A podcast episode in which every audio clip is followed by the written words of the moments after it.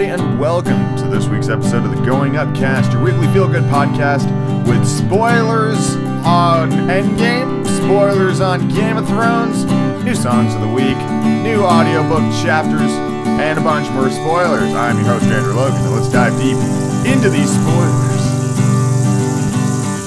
That's right, it is the first ever Spoiler Cast 2019, where I will ruin all of your new favorite pieces of media. I'm saying spoiler a lot because fucking this thing is chock a block full with them. But you will have another kind of like heads up warning before the spoilers really begin. Um, and while I say spoilers, if you've seen these pieces of media, it's not it's not that bad. I mean, I talk about you know the movies and the shows and stuff like that, but I don't want to really step on my own coattails on this one. Uh, and just letting y'all know that there's spoilers abound. And uh, yes, that is those are truth facts that I'm telling you. Let's move on to the first non-spoilery part of this week's episode of the Going Upcast. Hey, hey, hey, a couple of weeks back, I was talking about how Disney Plus was going to be the greatest fucking streaming thing that we've seen so far. And pretty recently, uh, they've released almost, pretty sure this is as comprehensive as we're going to get leading up to the release of the actual service coming in November in terms of what will be on the service at the time of release and within the first year. Just some quick numbers. Within the first year, we're going to get 25 original series, 10 original films and specials. There will be 500 films and over 7,500 episodes of current and past TV shows, according to Disney.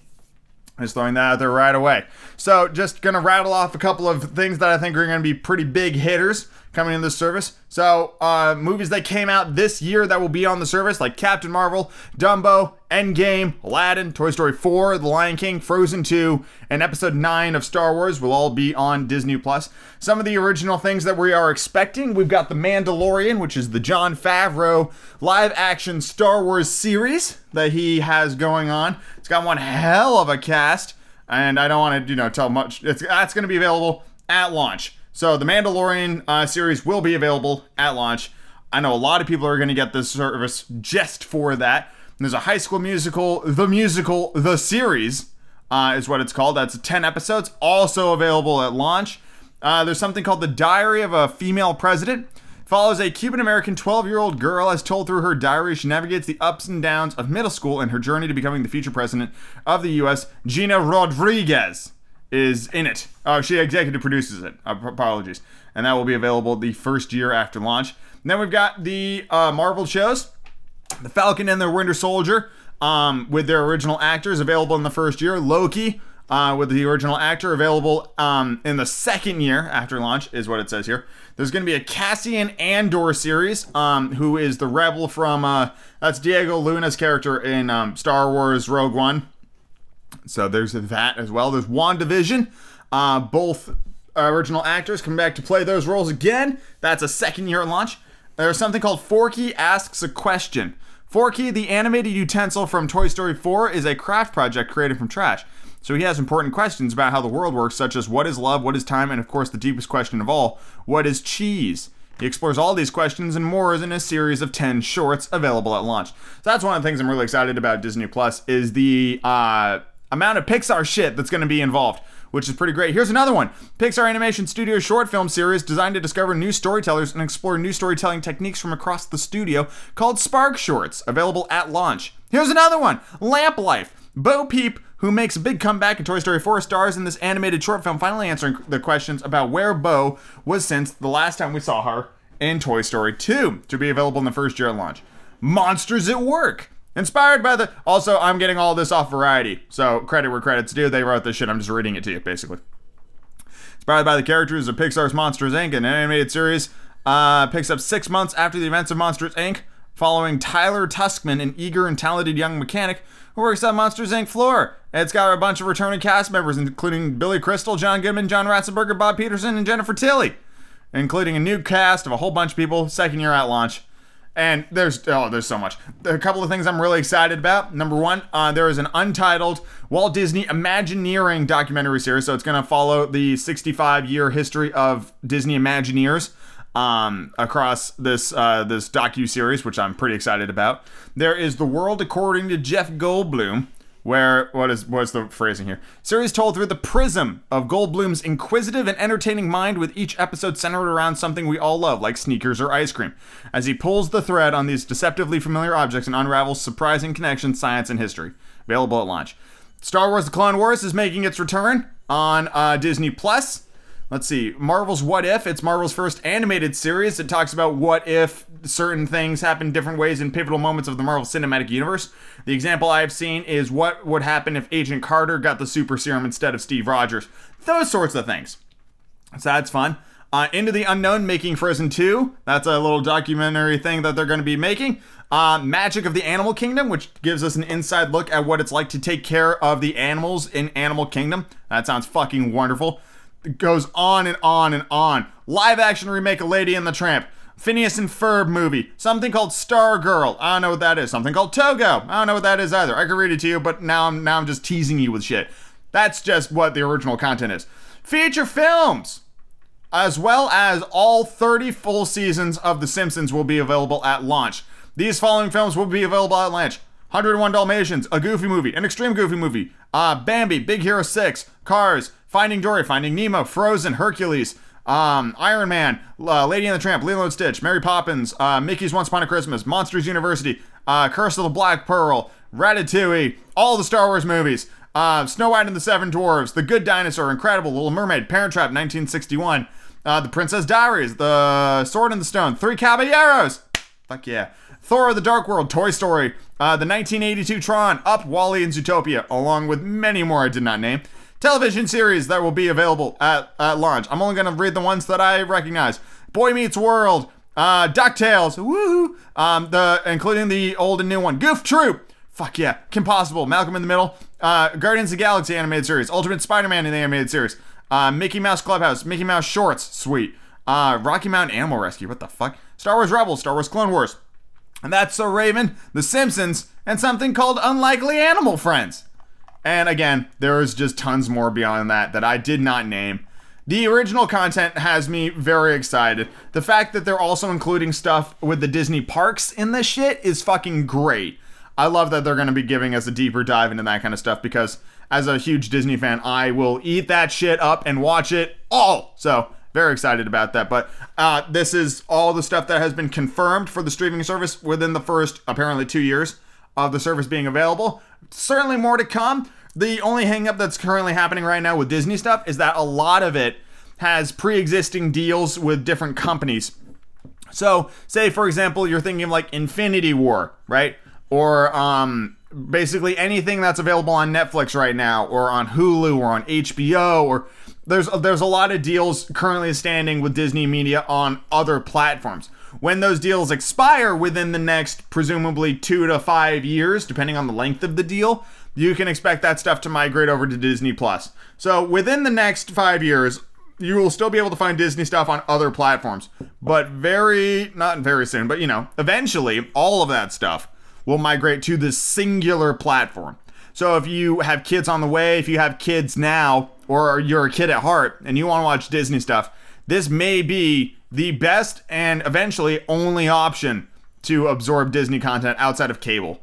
Um, and I don't see Disney getting rid of like the Disney Channel anytime soon because Disney owns a lot of TV channels, including ABC and National Geographic, and uh, the list goes the list goes on and on. ESPN, like Disney owns a lot of stuff. Um, but in terms of its TV shows and its movies, this will be the one-stop shop for Disney Media coming down the pipeline, and I'm very excited. So I will also give you this bit of advice: the price will go up. All right, it's $6.99 right now um, at launch. It could go up within the the first year. It probably won't, but it could.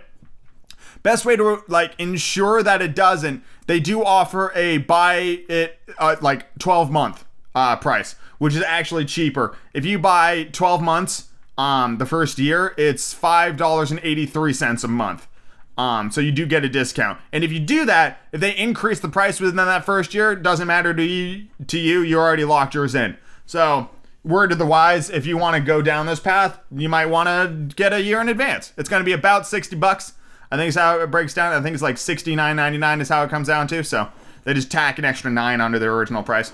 Um, but that's probably how I'm going to do it, to be perfectly honest, because the price will go up and I know I'm going to use it. So I might as well just buy it um, and just have it for a year and then worry about it for the next year and see what the price is. So just wanted to drop that nugget on you. And uh, let's move on to the next thing of the podcast. For this week, for Songs of the Week, we've got two songs that I'm going to talk about. We're going to be riding high on that Guardians of the Galaxy train once again. And the other one is something that's very unusual to what we normally talk about. So this week, for the cover, naturally, can't think about Guardians of the Galaxy, or indeed, pop songs from 1968 is when this originally was written. However, it was mostly made popular by uh, a band called Blue Suede in 1974 called Hooked on a Feeling. And it is iconic. That that rendition in particular, Blue Suede's rendition uh, in 74 is um is very memorable. And it is indeed the version used in Guardians of the Galaxy. Interesting note, Blue Suede uh, released two cover albums between the years of 1973 and 1975, and that's it. That's all they ever did. They did that. That's that's they basically made Hooked on a Feeling and then stopped being a band. Um, uh, which is interesting. I didn't know that. I was uh, mildly impressed about it. Of course, obviously, it is most recognized by its Ooga Chaka Ooga Ooga intro, which is just fucking fantastic. Uh, let's listen to my cover, A Hooked on a Feeling, popularized by Blue Suede, originally written by Mark James and originally performed by BJ Thomas. Ooga chaka, ooga ooga ooga chaka, ooga ooga ooga chaka, ooga ooga ooga chaka, ooga ooga. I can't stop this feeling deep inside of me. Girl, you just don't realize what you do to me when you hold me in your arms so tight. You let me know everything's alright. I'm hooked on a feeling. I'm on believing, and you're in love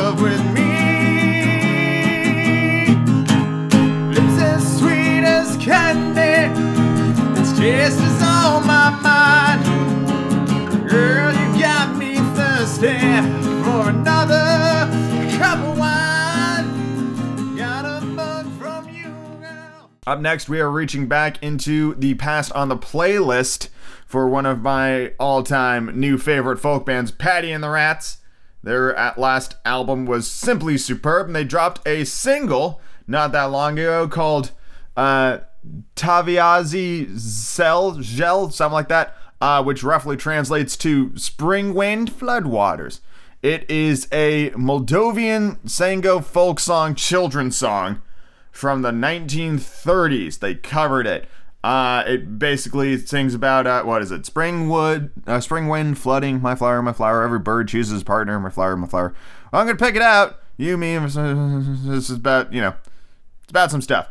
Um, but what I really enjoy about this song is it's very folksy. It's unlike anything else they've done. They've basically done a more modernized version of a children's song, which is very cool. And uh, the instrumental bits have like this subtle um, speed increase, which I think is pretty interesting. Where like the the beat like slowly picks up throughout, and it just feels like it's getting kind of progressively faster and faster as the song goes on. And I thought that was a pretty cool auditory effect. So I wanted y'all to be able to experience it. But if you guys have any suggestions for songs of the week, or indeed want to send in your own cover for song of the week, please hit me up at goingcast@gmail.com or using the contact page at goingcast.com, and we'll talk about all sorts of fun stuff, and we'll play your cover on the podcast just like me singing "Hooked on a Feeling." I'm high on believing that we're gonna move on to the next thing of the podcast. My favorite ways to unwind after a long day is the utilization of something called a bath bomb. And I have had experiences with several different bath bombs throughout my time. It is something of a uh, of a hunt for me. I'm always looking for like the best scent, the one that provides actual moisturization, which not all of them do. Uh, the ones that don't leave a weird residue on the bathtub or stain my towels. You know, those are the sorts of things that I'm always on the hunt for when it comes to bath bombs. So I decided to check out this company called Magical Magic Candle Company, I believe it's what it's called. And they utilize the sense of nostalgia brought on from Disney and amusement parks uh, in their products. They've got car fresheners and candles and stuff like that. And this isn't sponsored, which it was, but it isn't sponsored. But I decided to pick up uh, four scents of their particular bath bombs, four of their more popular varieties. Uh, that were all based off of pretty famous Disney rides to see how they do. They were there was the Pirates of the Caribbean scented one, Haunted Mansion scented one, uh, Flight of the Banshee or Flight of Passage from uh, Avatar Land in Animal Kingdom, and Seven Dwarves Mining Train from Magic Kingdom. So I I went right for the one I thought was going to be like the premiere, which is the Pirates of the Caribbean one. Very iconic scent.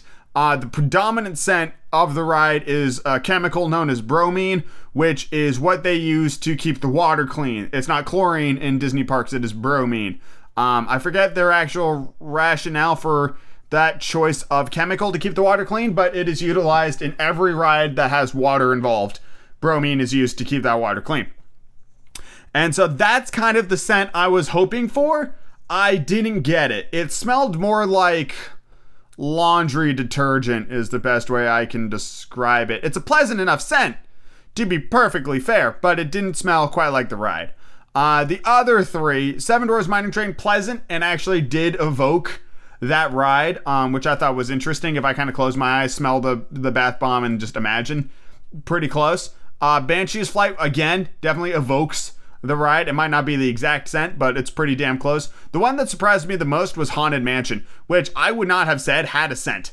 Like Flight of Passage has like scent sprayers that straight up will be like, yeah, you smell some shit. Like spritz, spritz, here you go. Uh, but Haunted Mansion actually kind of got me, and I was like, sniff, sniff. Oh yeah. So that one is pretty nice. Um, I will say that after using this bath bomb, you may want to take a quick rinsing shower uh, I had to throw my towel in the wash because I looked at it and was like, oh, there's like blue shit all over my towel. Uh, so I will say that. But in terms of the actual moisturizing quality of their product, not bad. Not the best I've ever had, uh, but not bad. Not bad at all. I'd say they did a they did a pretty nice job. And uh, while it didn't smell like Pirates of the Caribbean, it was certainly pleasant enough in its aroma. So there you go. Um, yeah, I just I'm a big old fan of bath bombs, and I wanted to check these out. And I can say that their scents are pretty good. Um, I would recommend getting anything that says it smells like oranges because that's just a lovely clean scent, and uh, the moisturizing is pretty good. Just take a rinsing shower when you're done. Just uh, you know, turn that faucet on, pop it over to the shower as like the water drains, just rinse off the uh, the residue, and then you're good to go. Um, this is the first time I've ever had a bath bomb like leave a residue. So if that's not your cup of tea, then uh, I would encourage you to look elsewhere. But if you like Disney stuff, they're pretty solid bath bombs. I'll give them that. Plus, there's squares, which I've never seen before. It's usually like a ball or a, and, uh, I've got some ov- ovular, ovular ones. Um, but yeah, good stuff. Good stuff. Gotta enjoy a bath bomb. Nice, lovely way to wind down today. I just wish I had a bathtub big enough for me to fit in. Anyway, let's move on to the next thing in the podcast.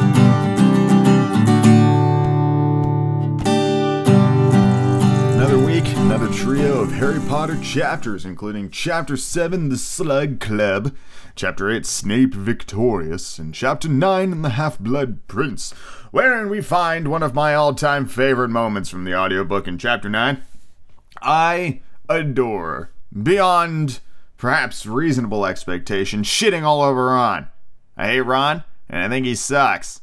What are my reasons for hating Ron? Well, they are numerous. And one day, perhaps, I will write them all down because people keep asking me that question and I don't really have a good answer for them because the joke was that I hated Ron and now I've been. Now the joke's gone on for so long, I don't really remember why it all began. Then people ask the next logical question. Well, if you don't remember, why do you. Why do you hate Ron? Why, why don't you just let it go? And I go, fuck you, that's why. And then that's the end of that conversation. Anyway, this is me shitting all over Ron in Chapter 9, The Half Blood Prince. I fucking love this moment. Let's take a listen. "Mm, excellent, excellent. Now this one here. Yes, my dear. So it's like, Slughorn now looking slightly bemused as mind his hand punched the air again. It's Amortentia. Indeed it is. It almost seemed foolish to ask. Said Slughorn, who was looking mightily impressed. But I assume you know what it does. It's the most powerful love potion in the world, said Hermione. Quite right. You recognized it, I suppose, by its distinctive mother of pearl sheen. And the steam rising in characteristic spirals, said Hermione enthusiastically. And it's supposed to smell differently to each person according to what attracts us. And I can smell freshly mown grass and new parchment and ginger fuckers. But she turned light slightly pink and did not complete the sentence. Uh, Can smell freshly mown grass and new parchment and the stench of failure.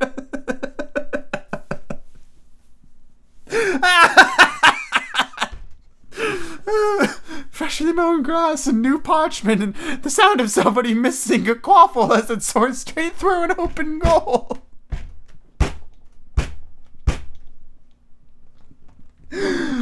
oh, oh, fuck Ron.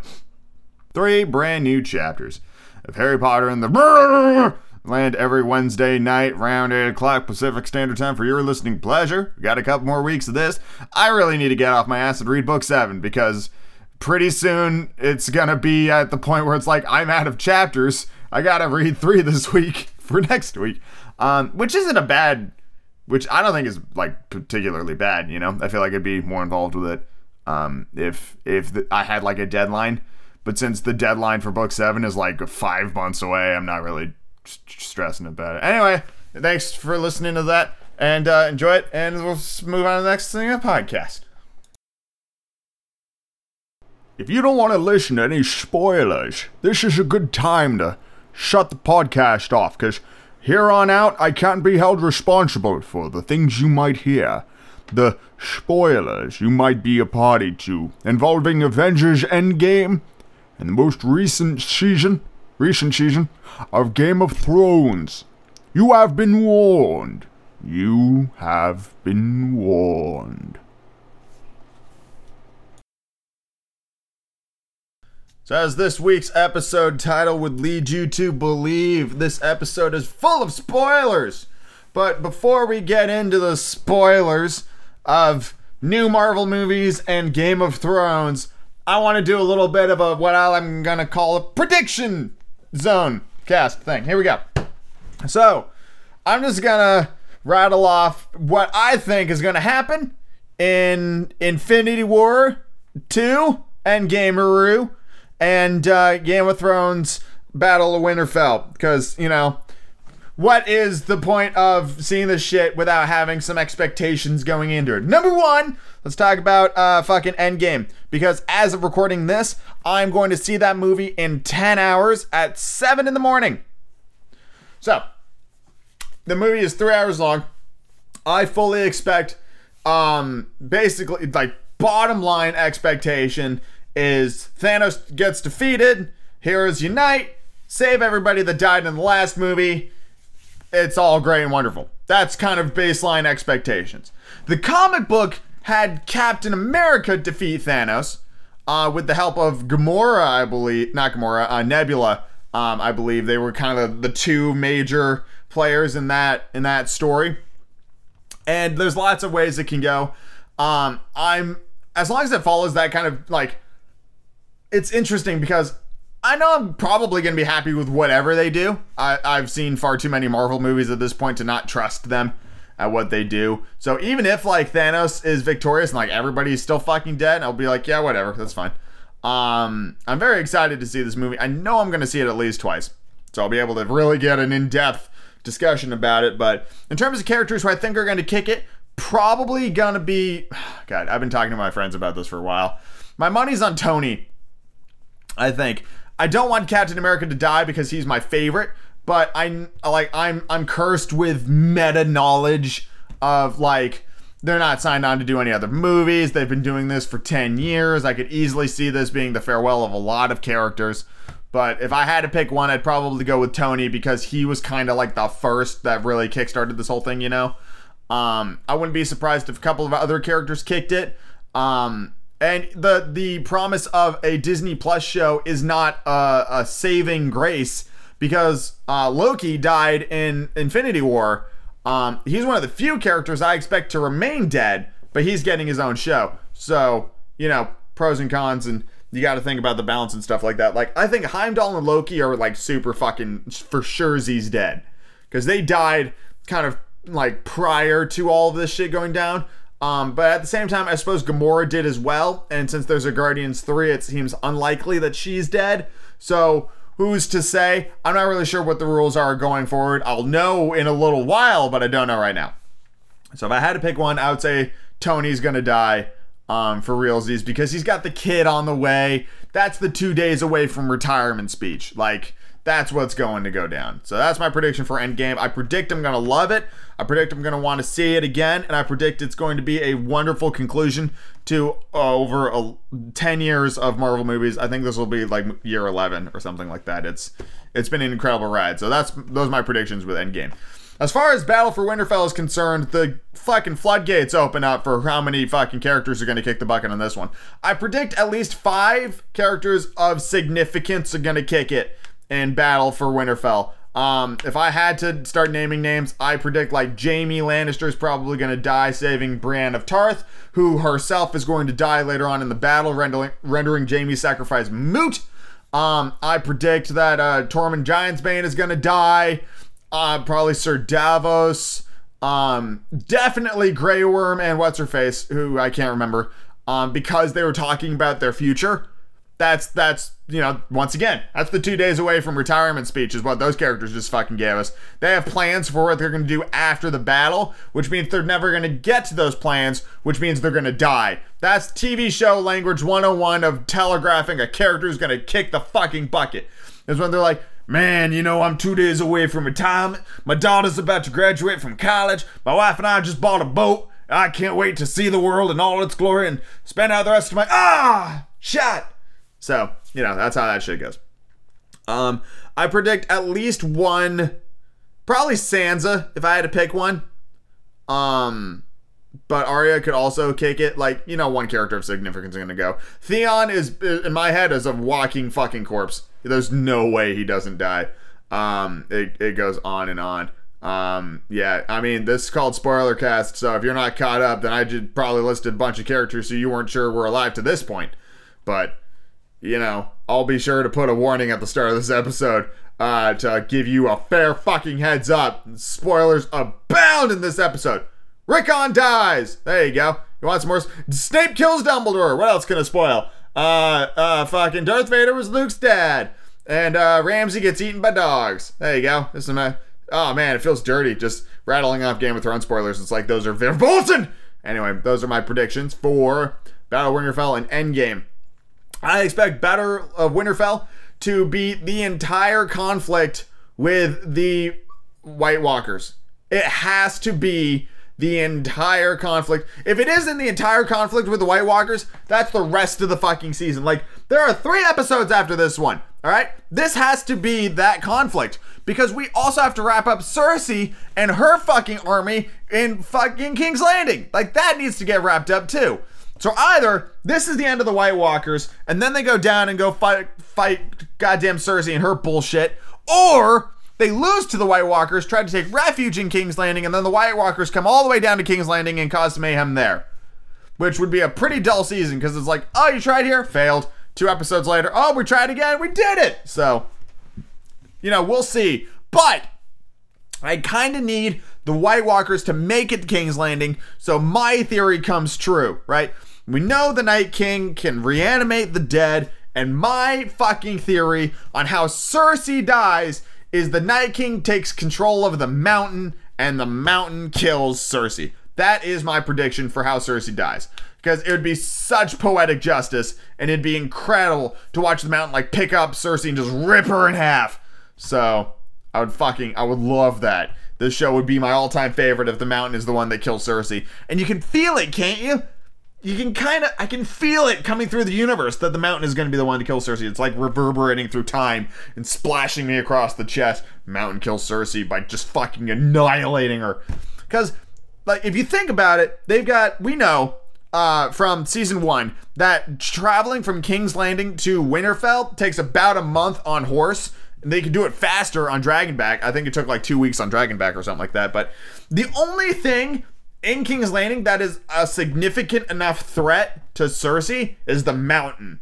Like, it's her little buddy. He's always right there next to her, right? It makes sense. Think about it. Add the pieces. The army's not going to get there in time for the fucking end of the season. So it's got to be something else that brings her down. And my money's on the fucking mountain. So there's your fucking prediction for season 8 of Game of Thrones. Cersei dies at the hands of the mountain.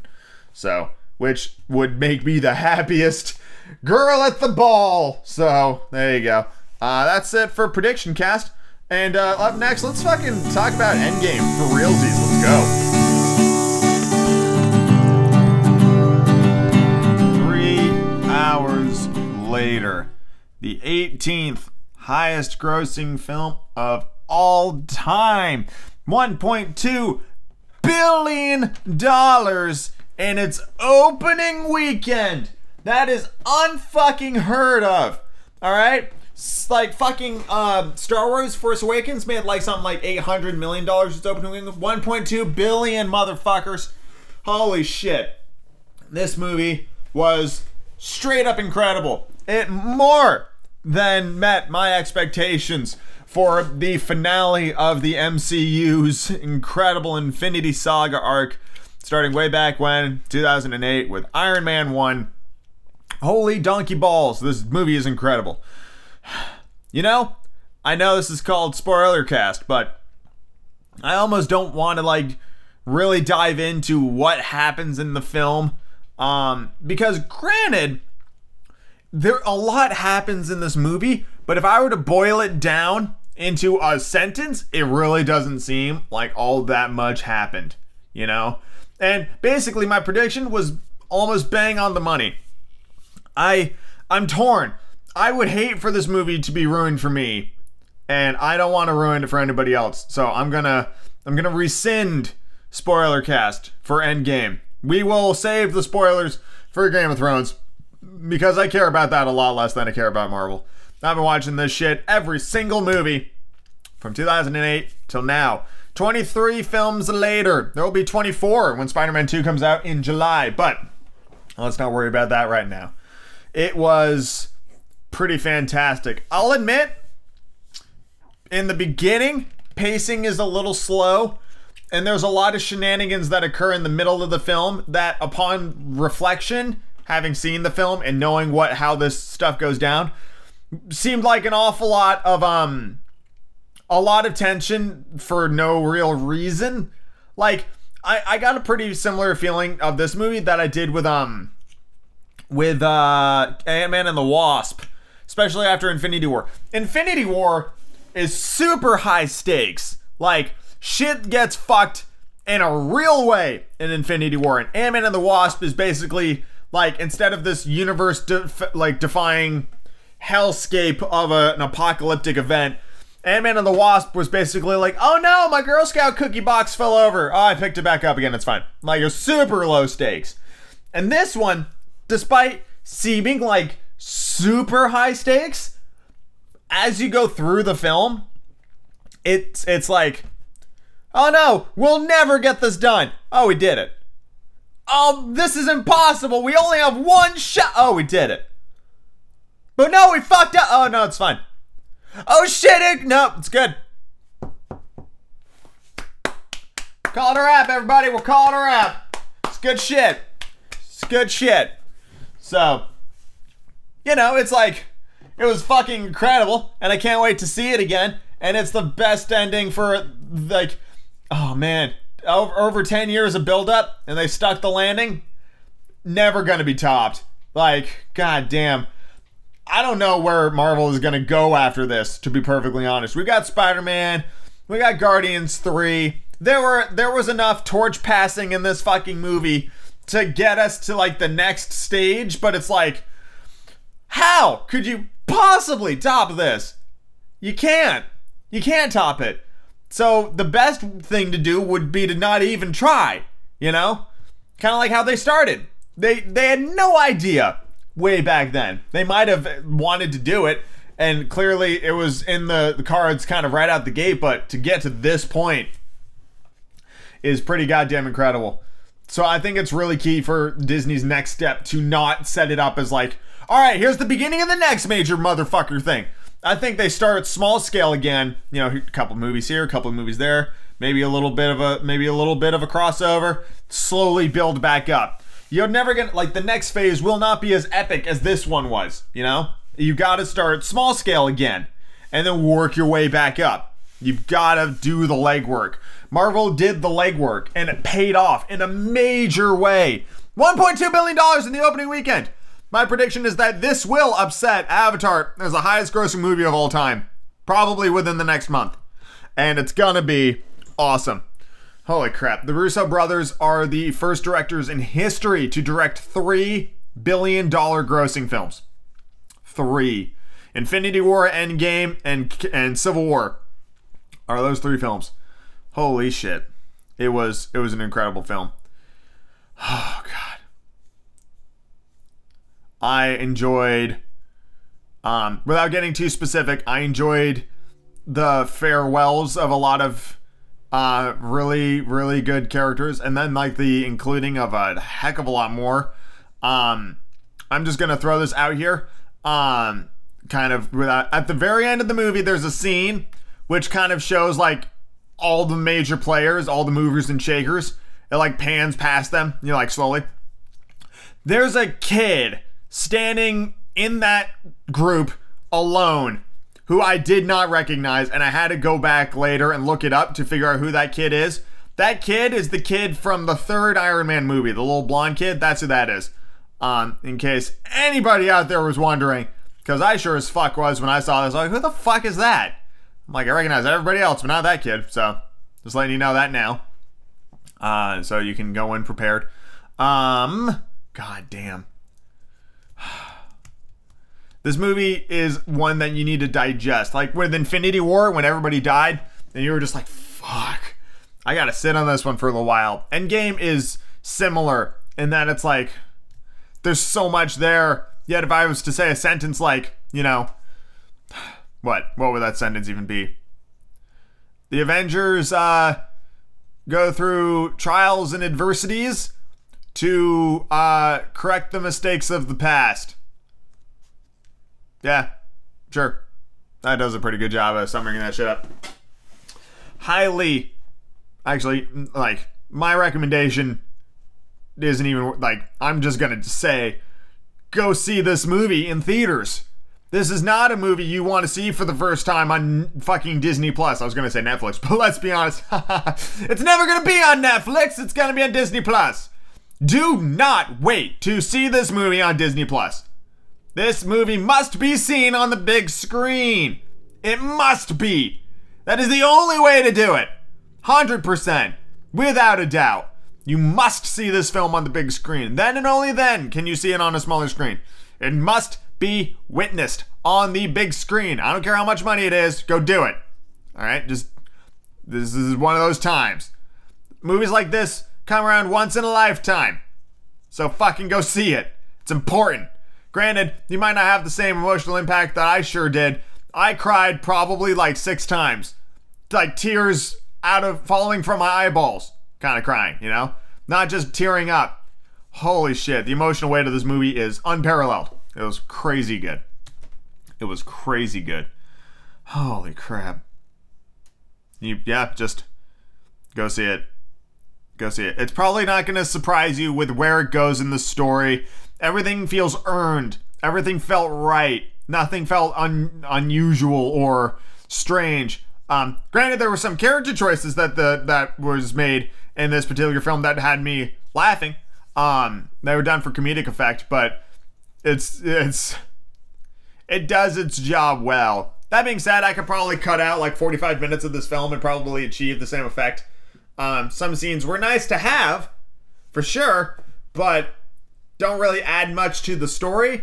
I'll let you decide uh, that when you see the film, but could not recommend this higher than just telling you straight up and down go see this film right now. It's so good. So, I need something Avengers related. I need a I need a memento like a like a mug or a t-shirt or something. I need an Avengers thing. start looking for that right now. I will say this, just randomly out of nowhere. The casting is phenomenal, but if there was one thing I wish they could go back and do, I wish they could recast Gwyneth Paltrow as literally anybody else. I don't like her. I don't I don't like her goop shit. I don't like what she's done in like life. So that kind of takes a lot out of the movie for me because I really hate Gwyneth Paltrow. But at the same time, I recognize the fact that it kind of had to be Gwyneth Paltrow because it's always been Gwyneth Paltrow this entire time. So, fine, whatever. Fuck Gwyneth Paltrow. There, I just wanted to go on the record saying that. So, yep. That's like the only casting misstep in my head. But, uh, everything else was rad. Everything else was just fucking top tier and it was incredible. And oh my god, I can't wait to see it again. Marvel Cinematic Universe achieved what nobody thought was possible and stuck the goddamn landing while doing it. Incredible. Simply amazing. Movie making at its finest. Let's move on to the next thing in the podcast.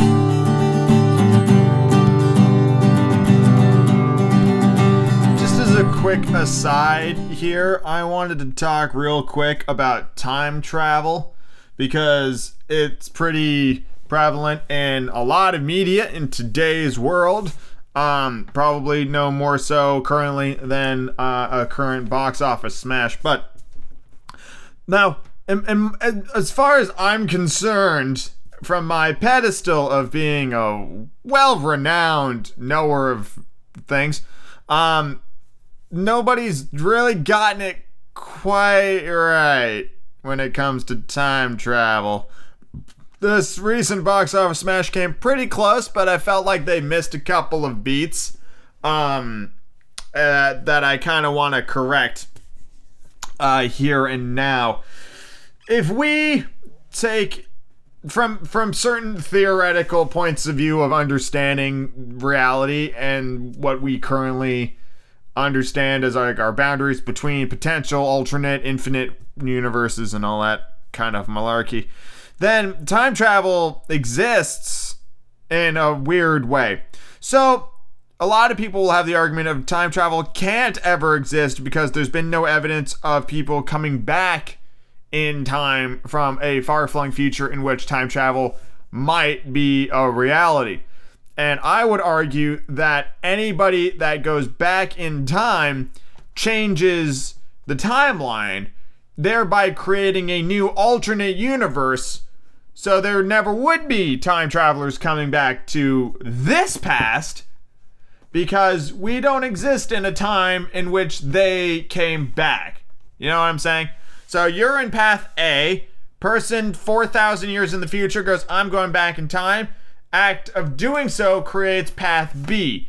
That person who was originally in timeline A never returns to the past of timeline A, but goes to the past of timeline B. And Endgame, we get something similar to that, being that it's impossible to go to your past because the new past you journey to is your personal timeline's future. So not only do we have to think about the grander universe's timeline, but we also have to think about the individual timeline of a person. Usually you go from the beginning of your life to the end of your life, and that's all she wrote. But this theory is presenting the idea that you travel forward and then when you time travel, you jump back into an alternate universe, according to my logic, that is still your future despite being past from where you were in your timeline. Okay? So we've got that going on as well.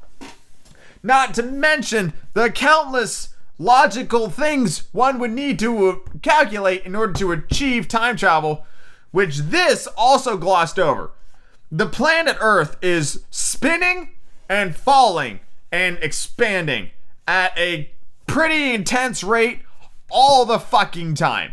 In order for you, the time traveler, to accurately time travel, not only would you need to know when you'd want to go back in time, you would need to know the exact celestial coordinates of where you wanted to end up in order for you to return to that very particular spot in the universe.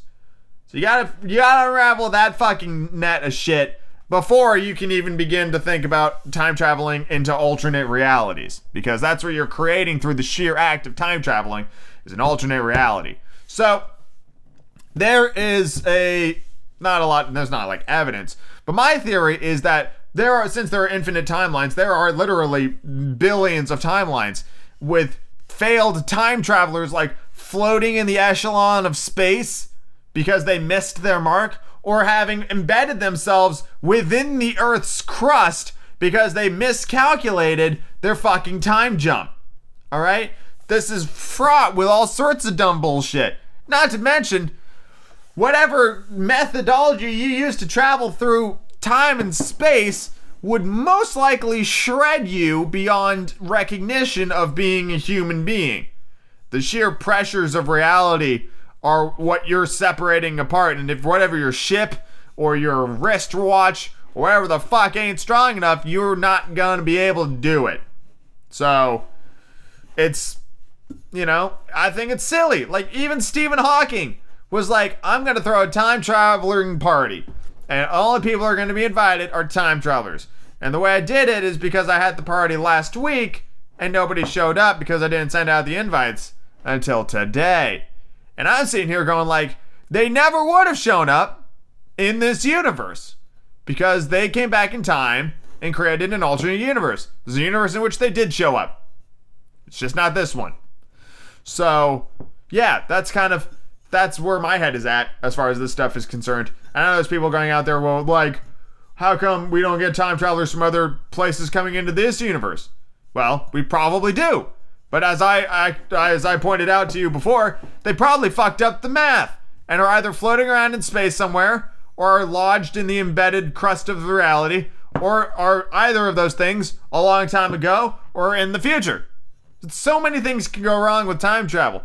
There's a decent chance that your car is currently comprised of the compressed, decomposed fuel bits of failed time travelers, not just dinosaurs.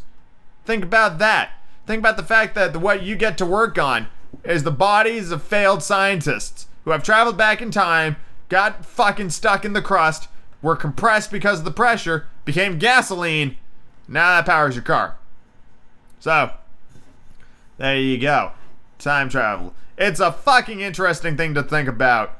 And I love thinking about it. It's definitely I could be I'm, you know, I'm very much as right or as wrong as literally anybody else in this field of logic or science or belief or whatever you want to call it. Since we don't have a time machine, as far as we know, uh, it's pretty hard to test. And even if we could successfully send somebody back, we're never gonna fucking know about it. So, yeah, there you go. And it's also with my logic of the simple act of going back in time, creating an alternate timeline. Um, many of the events of a fairly recent movie regarding time travel uh, are not possible. So they would never see those people again because they would be in alternate timelines. Um, I think the the concept of returning to a very specific timeline to repair any perceived damage because of certain acts uh, is silly and ludicrous because with the with the concept of infinite alternate realities you are returning to a timeline where it is repaired there is no guarantee whatsoever that is the original timeline or indeed your own timeline unless the boundaries between alternate realities is stronger than i give them credit for which is entirely possible and instead of going to alternate realities, you do travel into your own past to fix those things. You would have seen ripple effects through what you altered in the present, and we didn't see that in the film either. So, you know, time travel definitely something worth uh, bouncing the old noodle piece. But uh, let me know where your thoughts are of, of time travel and the quantum realities of our civilizations and worlds. I'd love to hear your thoughts about it. Shoot me an email, goingcast@gmail.com. And hey, you know what? That's enough high highfalutin uh, quantum physics talk for us mortals. Let's move on to the next thing in the podcast.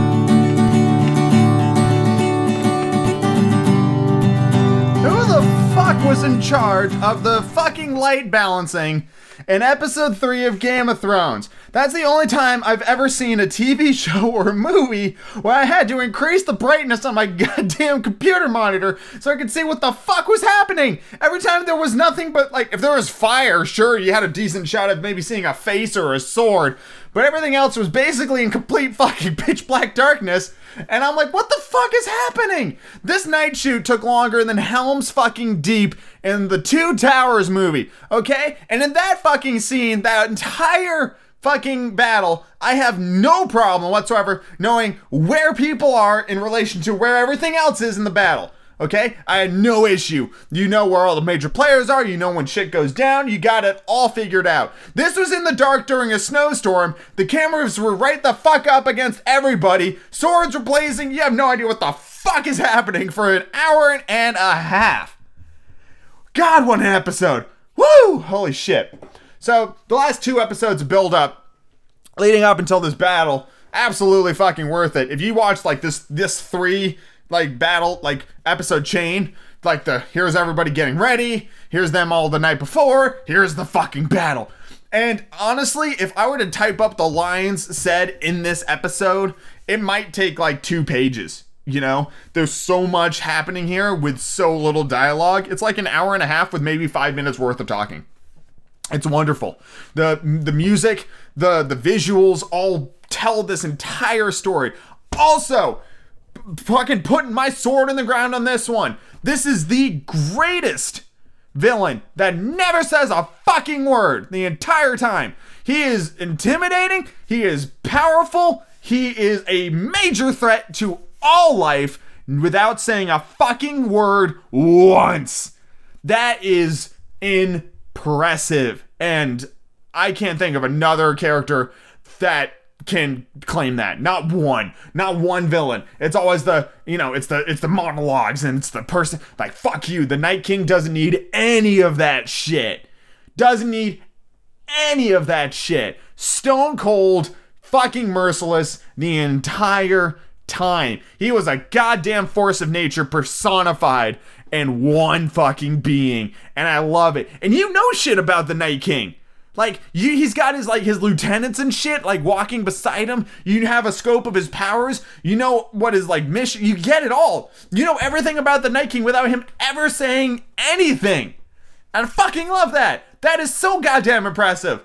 Holy shit. Major props. That is that is character creation and execution masterclass is what that is. Holy shit. So, I had a laundry list of characters, so I thought we are going to kick it in this episode. And by my calculations, if this was Martin led, way more fucking people would have died. Like, there are like six or seven characters in this fucking episode that were dead to rights for like a solid half an hour that had no earthly reason of still being around. You know? Like, I get it, they have Dragon Glass and most of them have Valyrian Steel, but they will tire and they should have tired. This was like an all night brawl, and they were hacking and slashing an endless wave of undead the entire time. There's no fucking way they should have made it out of there, but a lot of them did. Couple of them didn't. So raise your glasses to toast the fallen warriors of um people. You know, it doesn't fucking. Not one of them was plot important. They were just characters and names. So toast them, drink. What is dead may never die. Whatever. just always pay their debts. We do not sow. And Valar Morghulis. So, holy crap. What a day for fucking media today was. Saw Endgame this morning. Game of Thrones at night. Holy shit. Yeah, this episode was was a 10 out of 10. Um, I don't there were a couple of things like one, I wish I knew where elements were in relation to everything else. I, that's a big sticking point for me. Uh, I thought the editing was too close. Um, so there, that was a big thing. Two, what the fuck happened with the battle plan for this goddamn shit show? Okay, you send like there was a comment on on fucking Reddit, right? Daenerys spent seven seasons assembling this army to lose the entire fucking thing in 30 minutes because of bad fucking siege planning. Okay? You send in some some fucking dipshits with flaming swords and they just run out there and get goddamn annihilated. The dragons should have been carpet bombing the entire fucking forest for days to lay that shit down. It's like one of the major weapons you have is the dragons, and the dragons don't kick in until the army is like knocking at the fucking front door. So that was bad goddamn siege planning. Also, the fucking goddamn um trebuchets go off like a couple of rounds each, but once the Dothraki got into range with the like the evil army, they stopped firing and never fired them again. What the fuck happened with these battle plans? You guys needed to do way more preparation. Probably didn't have a lot of time, but even like this strategy was poor. This was a bad strategy. Holy crap. It was it was like a wave of death just crashing on the walls of this fucking castle.